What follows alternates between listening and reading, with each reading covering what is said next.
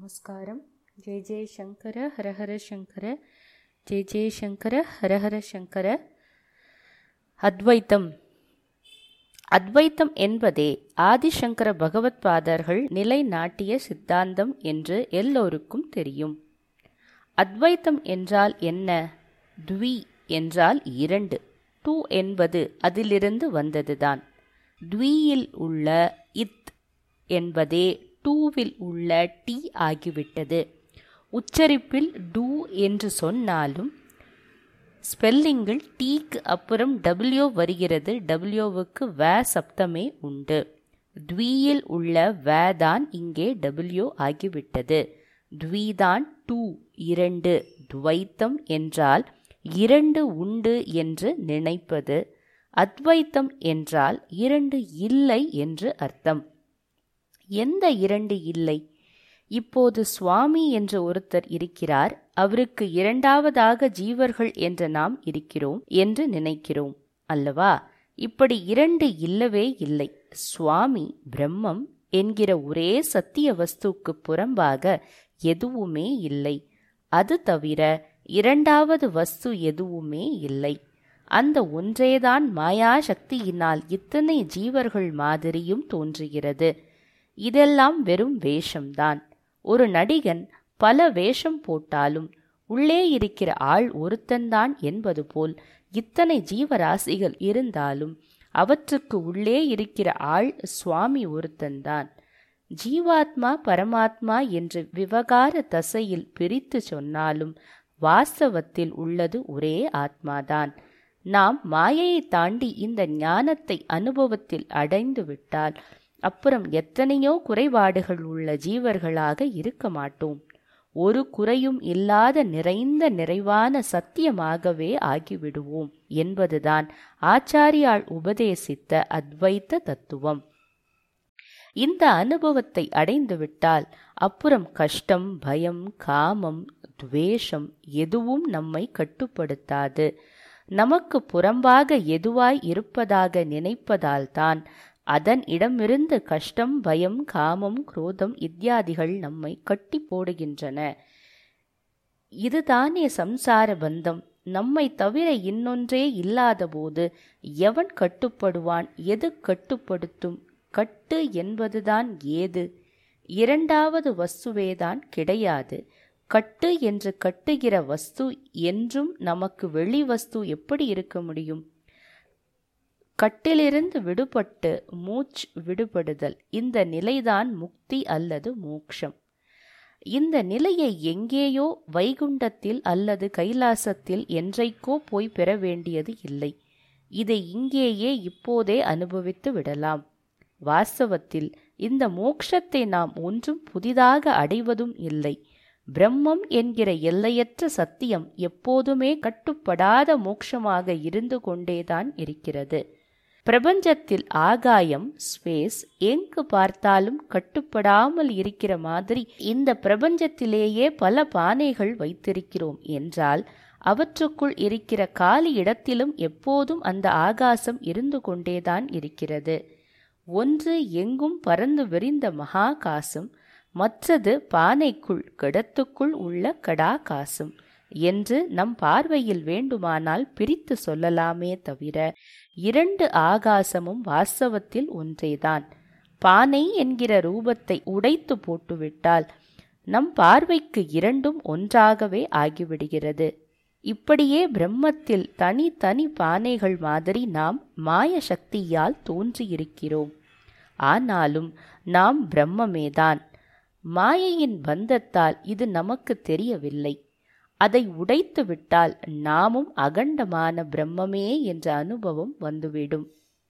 அந்த அனுபவம் சித்திப்பதற்கு படிகளாக கர்மம் உபாசனை இப்படி பல இருக்கின்றன. ஆச்சாரியால் நாம் எல்லோரும் ஏறி போவதற்கு சௌகரியமாக படிக்கட்டு போட்டு கொடுத்திருக்கிறார். இந்த உபாயங்களை அனுஷ்டிக்கிற போது நாம் பார்ப்பவை யாவும் ஒன்றுதான் என்ற நினைப்பு நமக்கு உள்ளூர இருந்து கொண்டே இருக்க வேண்டும். எல்லாம் ஒன்று என்பது பிரத்யக்ஷ அனுபவமாக வருகிறபோது வரட்டும். ஆனால் இதுதான் உண்மை என்ற நினைப்பை இப்போதில் இருந்தே அடிக்கடி உண்டாக்கி கொள்ள வேண்டும். ஸ்ரீ ஆதிசங்கர பகவத் பாதர்கள் எல்லாவற்றையும் ஒன்றாக பார்க்க வேண்டும் என்று சொல்லிவிட்டார். ஆனால் உலகத்தில் வேறு வேறாக தெரிகிற எல்லாம் பிராணிகளையும் நாமாக எப்படி பார்ப்பது என்று குழப்பமாக இருக்கிறது. ஜாக்ரத் ஸ்வப்னம் சுஷுப்தி என்ற மூன்று அவஸ்தை நிலைகள் உண்டு. சாதாரணமாக விழித்து கொண்டிருப்பது ஜாக்ரம் கனா காண்பது ஸ்வப்னம். ஒன்றும் தெரியாமல் தூங்குவது சுஷுப்தி இந்த மூன்று அவஸ்தைகளிலும் ஒருவனேதான் இருக்கிறான். கனா கண்டவனும் விழித்து கொண்டவனும் ஒருவனே. ஆனால் கனா கண்ட பொழுது நடக்கின்றவைகளும் விழித்து கொண்ட பின் நடக்கிறவைகளும் முன்னுக்கு பின் சம்பந்தமே இல்லை. கனவில் வேறு விதமான நடவடிக்கைகள் இருக்கின்றன விழித்து கொண்டபோது வேறு விதமான நடவ நடவடிக்கைகள் இருக்கின்றன. அவசை வேறுபட்ட போதிலும் மனோபாவம் வேறுபட்ட போதிலும் இரண்டிலும் ஒருவனே இருப்பது போல் வேறு வேறு மனோபாவம் கொண்ட பல பிராணிகளிடத்திலும் இருப்பவன் ஒருவனே. அவனே நாம் என்று தெளிய வேண்டும். ஒரு காலத்தில் நமக்கு சாந்த குணம் இருக்கிறது. மற்றொரு சமயத்தில் கோபம் இருக்கிறது. ஆனாலும் இரண்டு அவஸ்தையிலும் இருப்பவன் ஒருவனே என்பது அனுபவத்தில் தெரிகிறது. அவஸ்தா பேதங்களில் நம் முகம் கை கால் எல்லாவற்றின் போக்கும் மாறுகின்றன. கால பேதத்தால் குழந்தை கிழமாகிற போது தேகம் கூட வேறாக மாறுகிறது. இது விவகார உலகத்தில் ஸ்வப்ன உலகத்திலே கேட்கவே வேண்டாம். நம் ஒருவருடைய மனசிலிருந்தே பல பேருடைய ரூபங்கள் பல வேறு இடங்கள் பல வேறு காலங்கள் எல்லாம் கனவில் உண்டாகின்றன. நாம் செய்யக்கூடாது என்று நினைக்கிற காரியங்களை எல்லாம் கனவில் செய்வதாக காண்கிறோம். இம்மாதிரி அவஸ்தா வேதங்களில் ஒன்றுக்கு ஒன்று விரோதமான காரியங்களை செய்தாலும் வேறு வேறு விதமான தேகமும் மனசும் இருந்தாலும் எல்லா அவஸ்தைகளிலும் இருப்பவன் ஒருவனே என்பது தெரிகிறது.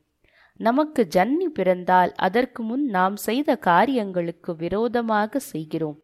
நாம் முன்பு ஒரு புஸ்தகம் எழுதியிருந்தால் இப்போது அதை நாமே கிழித்து விடுகிறோம்.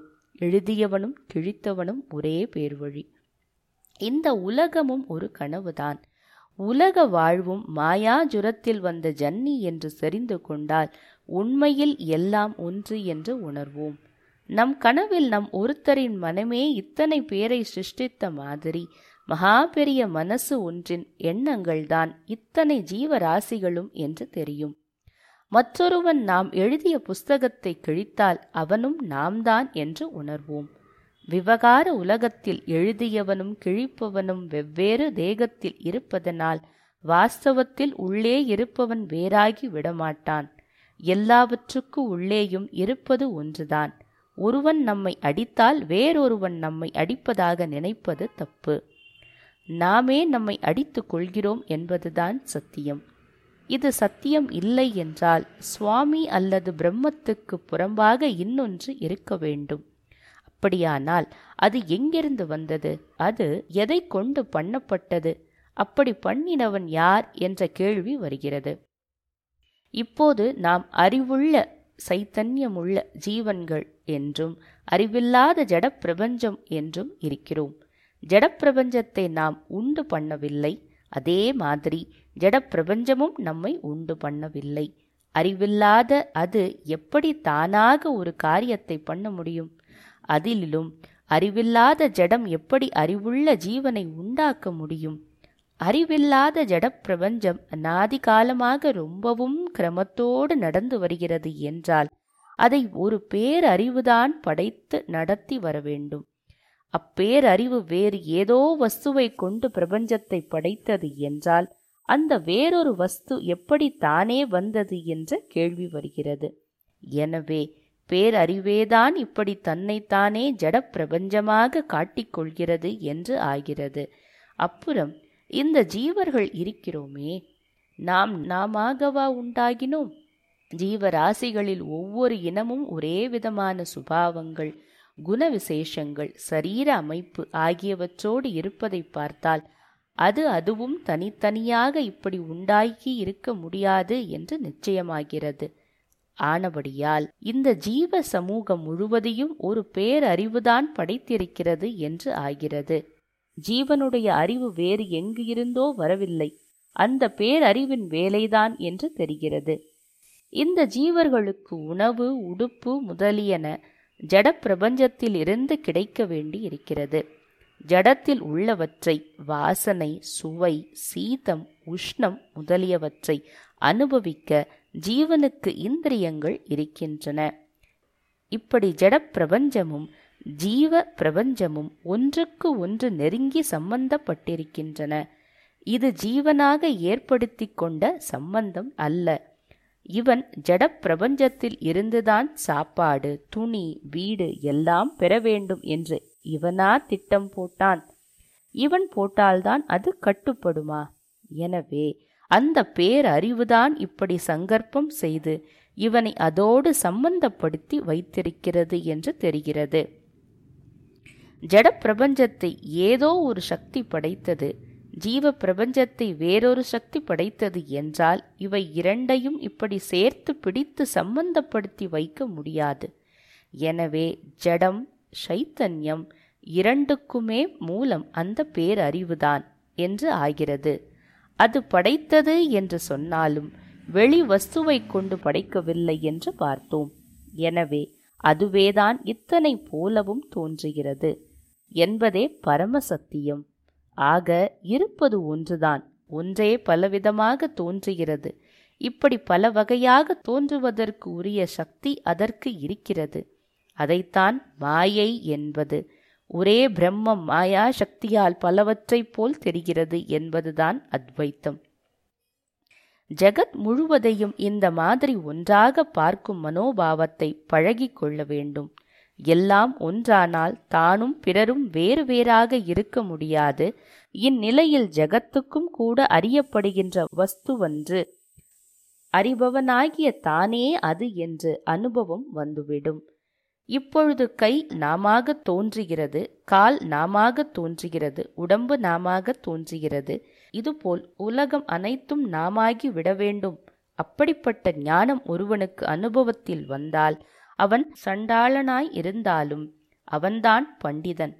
ஆச்சாரியாள் இதை மனிஷா பஞ்சகத்தில் எடுத்து சொல்கிறாள். இந்த ஞானம்தான் மாறாத ஆனந்தமான மோக்ஷம். இந்த சரீரத்தில் இருக்கும்போதே அனுபவிக்க கூடிய மோக்ஷம் ஜெய ஜெயசங்கர ஹரஹர சங்கர ஜெய ஜெயசங்கர ஹரஹர சங்கர. ஓம் நமோ நாராயணாய நமஹ.